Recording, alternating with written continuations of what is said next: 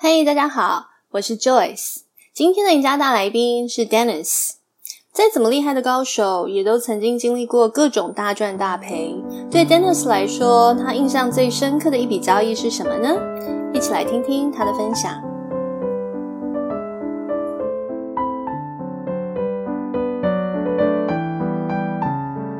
身体有没有好一点？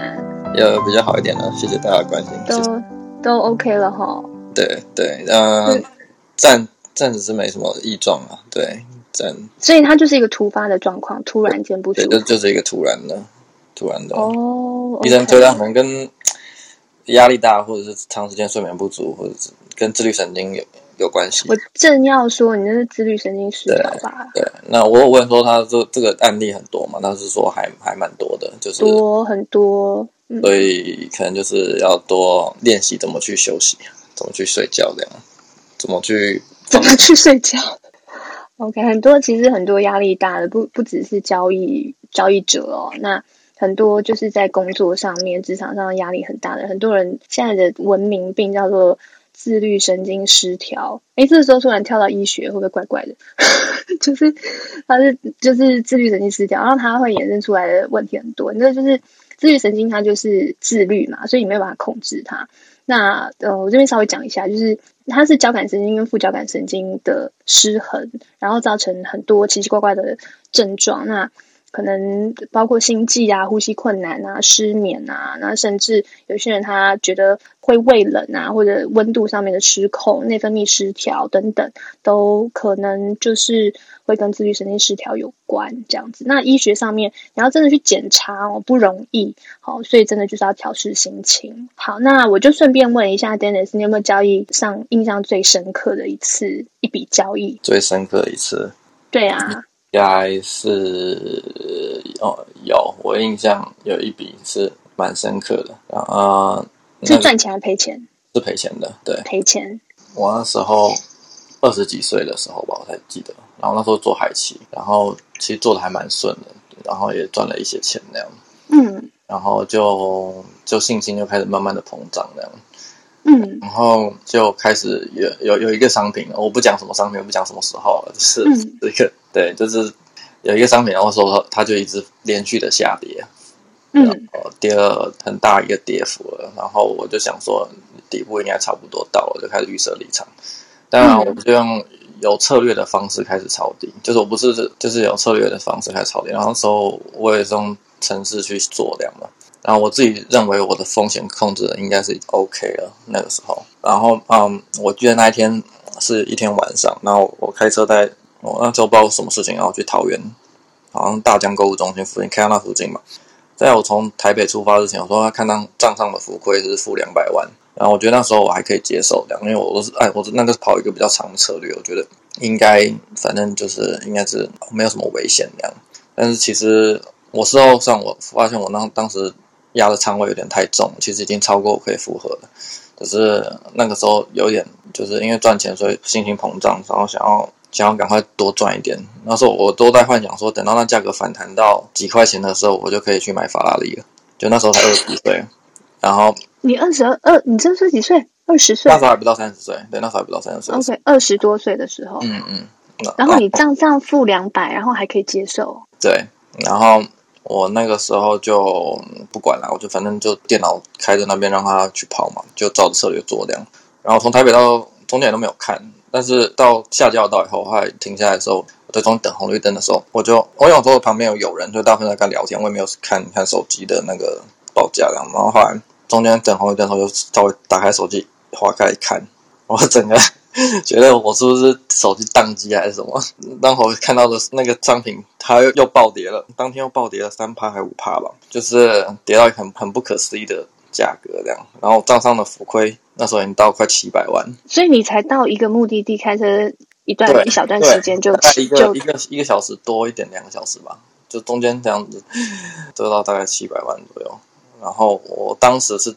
我当下就突然就没办法，我没办法呼吸，我开始喘，就是然后脑边脑袋一片空白这样，然后我就我就开始头就头很晕，恶心这样想吐这样，我就马上把车当下就马上对当下我当下就就恶心想，我就把车子停在路边，停在路边，然后就下车，然后我就开始就直接开始吐，蹲在地上就开始吐，然后我从朋友吓到，就是他在旁边看，就是也不知所措，不知道发生什么事情，我没办法跟他解释，我真的因为当时突然就是一阵很巨大的那种可能就冲击吧，压力来这样子，然后我就脑袋一片空白，我一直喘，就是我后来才知道那个叫做过度换氧，当下不知道，我觉得我快死掉，我快喘不过气来了，我说快死掉了，然后同同朋友就很紧张，他就帮我叫救护车。然后我救护车就把我送去，我忘记是哪一间医院了，等我忘记桃园的立新外哪一间医院。我反正我后来就是我后来就是被送上救护车，然后送到医院。那个急救人员又推测应该是过度呼吸，我说我都快呼吸不过来了，然后他还叫我就是不要再用力呼吸，但我不懂为什么这样的。然后后来，但我后来后来就是就是急诊嘛，然后打点滴，然后休息一整个晚上，然后昨天才好，然后才去牵我车子。然后那时候好像。好像就是随便停在路边嘛，我车门都没关没锁这样，所以我好像就是停好，车门都没关没锁，对对，就是车拖吊厂拿车子这样。那后来也是就是停损了，没办法这样，然后就是又所以你就掏出了七百万，对，那个时候哦，后来应该没有到那么多啦，就盘中一度的那时候到，但是算是一个印象很深刻的经验了，这就是让我学到的就是。就是商品 不要去预设它会跌到哪里，因为真的空头来的时候是很恐怖的。哦，就是想要抄底没成功，然后摔下去。对，而且我那时候还觉得我资金分配的，我我觉得是我可以接受的，就是我的资金控管应该是我可以，但实际当真的亏损来到时候，才发现自己没有办法接受到那个亏损这样的。就是其实那个金额，当时在我跑模拟的过程中，也是也是有可能。达到的，那我当时会觉得说，就是说这个我也许还能承受得了这样，呃，而且大概不会发生嘛。可是真的发生的时候，其实就是其实才发现自己是没有办法承受哪一个风险的这样。那我后来在忘记哪一本书上有看到他讲到一样的观念，就是很多人会曝险，而且是曝了自以为能够承受的险这样的。那我当时就是犯那个错误，而而是而而且是到了真的已经那个风险已经出现的时候，才发现自己没办法承受，然后就会砍在阿呆股这样。就会有这种状况，这样对，这是我一次印象蛮深刻的，就是那一次经验的印象蛮深刻的，就是做交易做到眼睛一片空，就是贫血那种突然贫血那种感觉，就但是一直持续的，然后就头很晕，然后一直 想吐这样，然后没办法呼吸，然后就感觉自己快死掉那样。呃，这一次那个那个经验真的是，就是真的永生难忘啊！所以我我之后我就对风险我就会。特别的格外的小心那样，然后不会去预设任何商品它会跌到哪一个价格那样。但后来那个价那个商品真是跌到一个大所有世人都觉得很离谱的一个价格这样，然后才开始反弹这样，哦、大概是这样。所以你那个时候其实是算是很有把握，所以重压。算是对，我那时候就是因为已经就是做的还蛮顺一阵子，就觉得自己策略应该是没什么太大的问题这样，所以就是没有把风险给控制好这样。就太太过自信了嘛，就是忽略掉，变得对市场没有那个危机意识了，有一点。然后重压之后就重伤了，所以学到的就是风险管理。对啊，如果如果这这样还没学到东西的话，嗯、那真的是白赔啊。好像也是哦。所以你现在风险管理都很好啊，很值得啊。不敢不敢说很好啦，但是至至少同样错误绝对不会再犯了，就是嗯，对。就绝对那就很重要，然后也变成不知道为什么我好像变得比较不喜欢做多，对。那你偶尔会抄底吗？偶偶尔还是会啊，但还是有跌到一些很很甜的价格或很好的，就是我自己看图形，我觉得上次就是几乎胜率非常高的地方的时候，还是会做这样。但是金融商品或股票市场就是怎么上去怎么下来嘛。那上来的那一半，嗯、通常我我像我这种市井小民，我没有什么内线，所以我没有办法去知道它哪主力要去发动哪一只股票，所以上涨过程往往没办法参与到做做波段。嗯、但是下跌的我我一定抓得到，因为我、嗯、我知道它在哪边会出货，哪一边它要所有的商品都就包括最最近一次的就是航运嘛，就是一样，嗯、就知道它一定会下来。然后也确实也抓到，也做到了。因为这种已经看过，就是不知道多少次了，N 百次了吧。嗯、市场就这样有题材炒上来，然后爆炸，然后下来这样，然后散户被套在上面，然后就是一直不断的循环。嗯、那在上升段的时候，我股票一千多档，不知道它会拉哪一档，但是等到它再拉上来的时候，大家都看得到，那个就会成为很好的标的了，大概是这样。嗯，那如果你被嘎上去的时候，你会再加码吗？我现在不会啊。就是因为以前有过那个 那种经验，那样的，这个嘎是能够停损就停损吧。然后也不太会隔夜。多做做台股的话，当中的话，不太会隔夜，对啊，就是如果当天不对就就跑了吧。所以受伤的程度是可以控制的，每天的损益都可以控制的。可是如果像像一个真的下跌段来，而且它是一定会来的，每个商品几乎所有都是都是这样，所有商品都都一定会来的。嗯，再再早一阵子就是那个啊，敦泰天宇 IC 设计嘛，在在更早之前很多例子啊，那种散热啊，双红超重啊。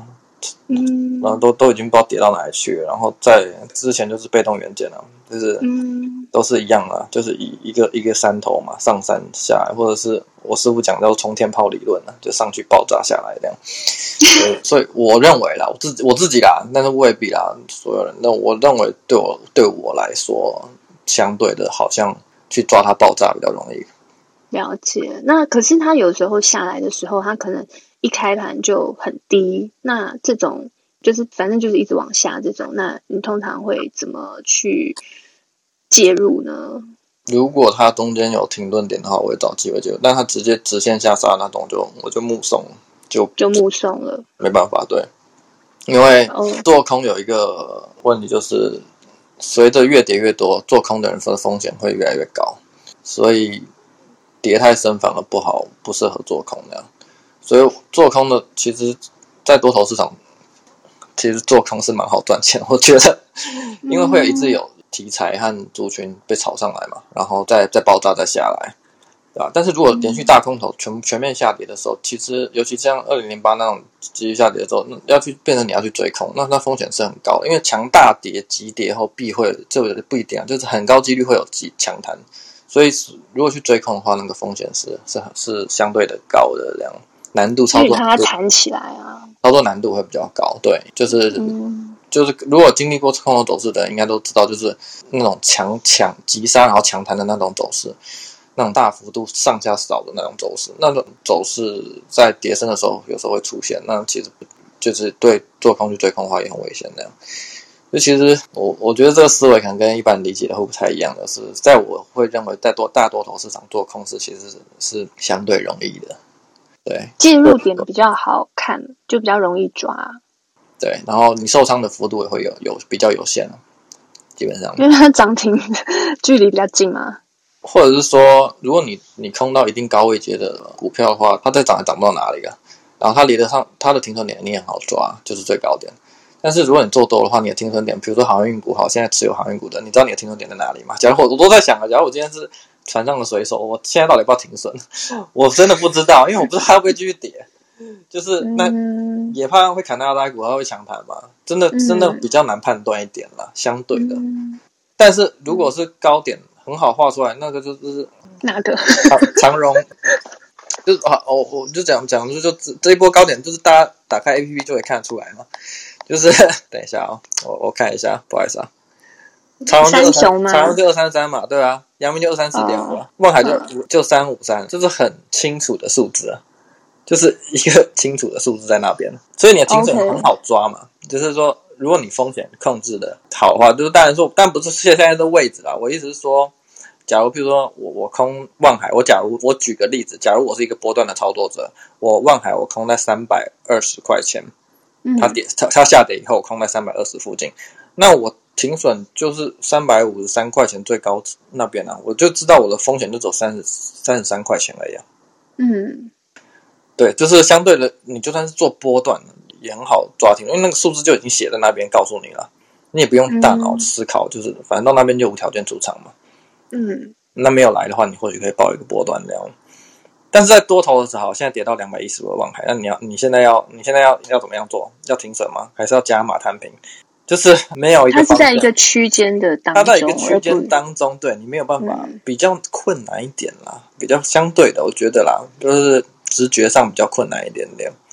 当然还是有一些很厉害的人啦，当然是说可以看得出来哦，大概它都会跌到哪里的，但是我没有那么厉害，我看不出来，所以我觉得对我来说做空的话，很明显的就打开 K 线图，每一个人都会看到三五三点零，好，阳阳明二三四点五，OK。长荣二三三点，这个每一个人都看得懂，对啊，那相对是不是就容容易很多？那你平常在做当冲，就是当日要结束的那种，也会用这样子的概念吗？就是可以报比较久，譬如说你在一个点位你要空，然后你就设今日高点，如果损了就损了，这样会是这样子的概念吗？你知道，你你问的问题太好了，以至于我不太想回答你。好，那可以私下跟我说吗？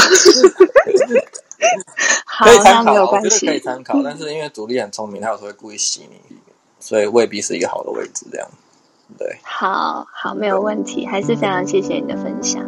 对，大概是这样。OK，谢谢 OK，好，保重哦。谢谢你，早点睡，拜拜，拜拜。